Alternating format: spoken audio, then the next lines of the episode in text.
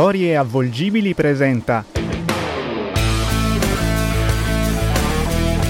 Velocissimi. Diego Alverà racconta i miti della velocità.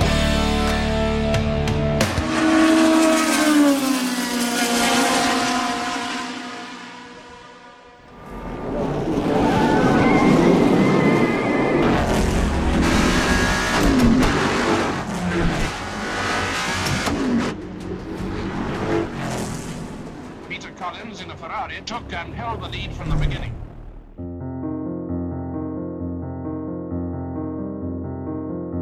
Il mondo di Peter era fatto di polvere.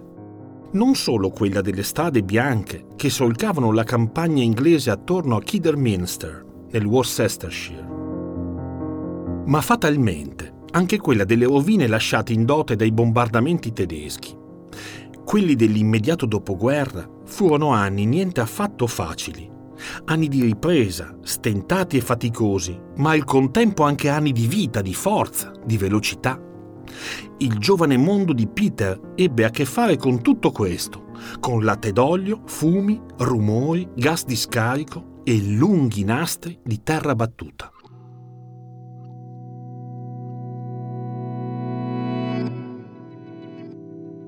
Dopo il lungo conflitto mondiale la velocità era tornata ad occupare stabilmente i sogni e gli orizzonti di molti ragazzi.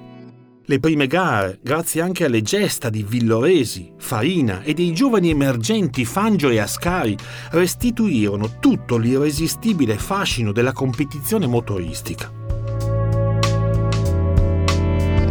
Anche per Peter la velocità si rivelò un assordante richiamo. Con il tumulto rumoroso di pistoni, cilindri e turbine lui infatti c'era venuto grande. Il padre lo aveva portato con sé al lavoro sin da quando aveva pochi anni.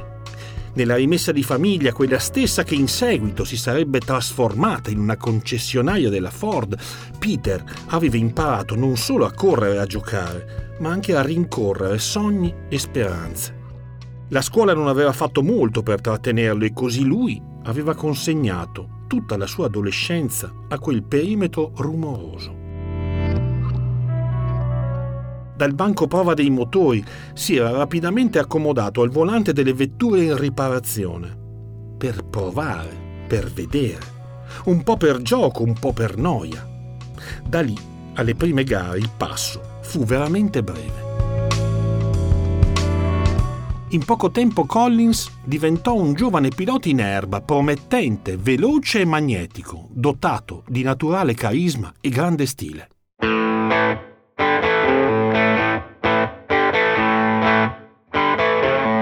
Dopo un inizio, speso a litigare con auto di piccola cilindrata, la svolta vera era arrivata improvvisa durante una festa organizzata da una celebre pilotessa americana.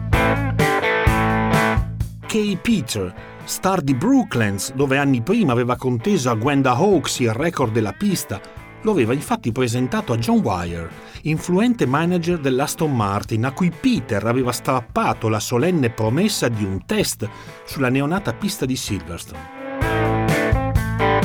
Poche tornate erano bastate a farlo mettere sotto contratto con la HWM per una stagione di Formula 2. Nonostante la Formula 1 non si dimostri amica per via di uno stillicidio di incidenti e ritiri, Peter riuscì comunque a mettersi in mostra nelle gare di durata. La sua guida affidabile e veloce lo porta sempre sul podio. Vince così la 100 miglia di Silverstone, la 9 ore di Goodwood, il Tourist Trophy di Dundroad e anche la targa Florio. E da lì in avanti il suo tempo avrebbe davvero preso ad accelerare vorticosamente.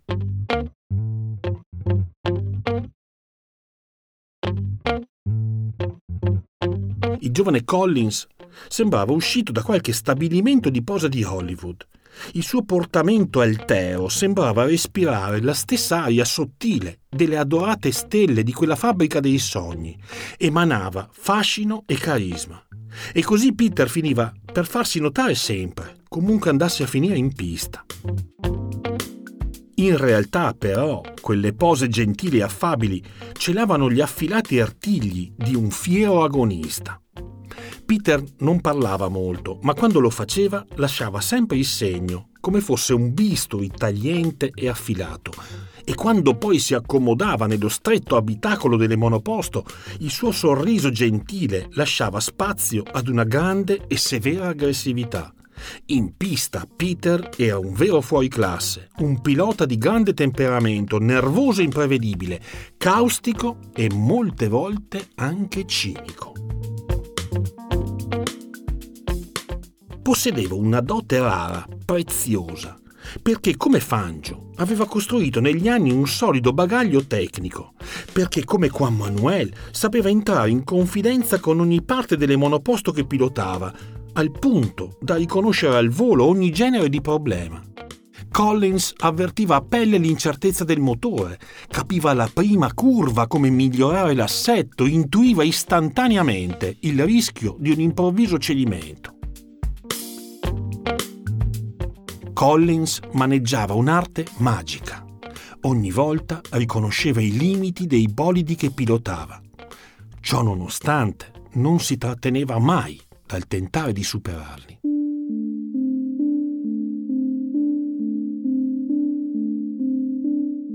Furono queste caratteristiche speciali a convincere il Drake ad offrirgli un buon volante.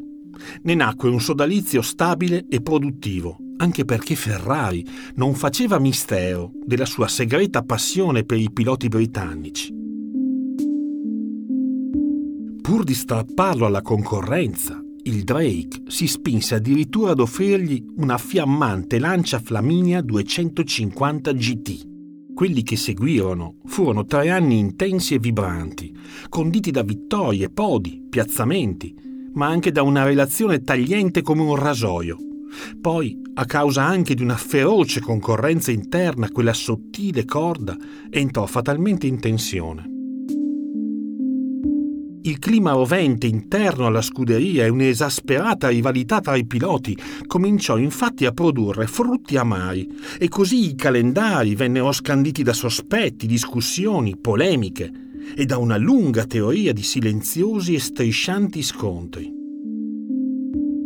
A quel clima però Peter non sarebbe mai riuscito a sottrarsi, perché lui non era fatto per tregue o compromessi, perché banalmente quello, esattamente quello, era il suo modo caustico e ferino di stare in pista come nella vita.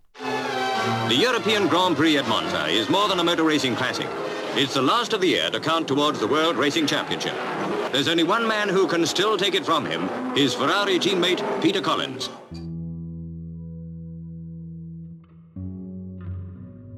Nonostante il montare di una lunga coda di polemiche e tensioni, però Collins rimase sempre fedele anche ad un solido e ferreo codice etico, quello a cui improntava ogni rapporto e ogni relazione. Così, nel 1956, durante il Gran Premio d'Italia a Monza, nonostante fosse ancora in piena corsa per il titolo, non esitò a cedere cavallerescamente per amor di scuderia la propria vettura, all'epoca il regolamento lo permetteva, al compagno di squadra Fangio, che lo precedeva solo di qualche punto in classifica, per permettergli di concludere la gara al secondo posto dietro a Moss e conquistare così il suo quarto titolo irridato. È più giusto che sia tu a vincere questo mondiale.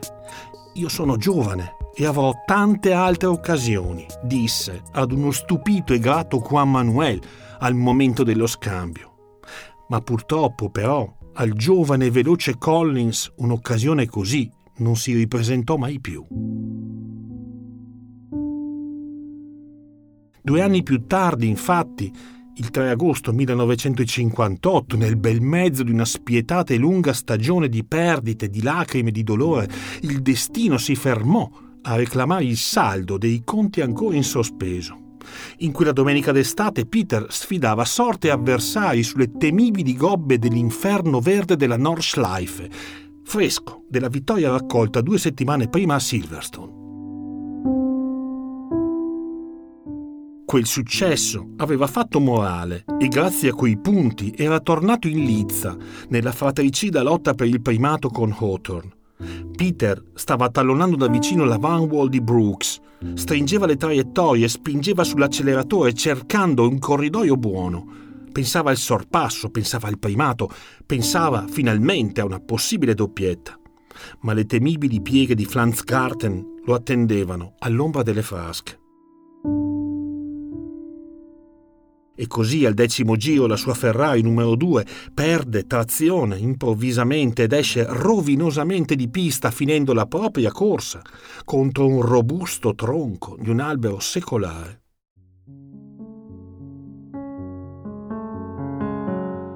Peter Collins, il pilota gentiluomo, muore sul colpo senza aver conquistato il tanto agognato titolo. Alle spalle non si lascia solo lacrime rivali, ma anche un vuoto davvero incolmabile.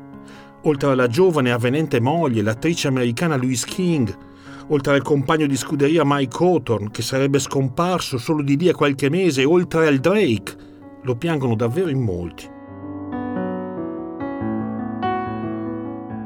Peter esce così dal mondo delle gare automobilistiche ed entra, suo malgrado, nella leggenda del motorismo.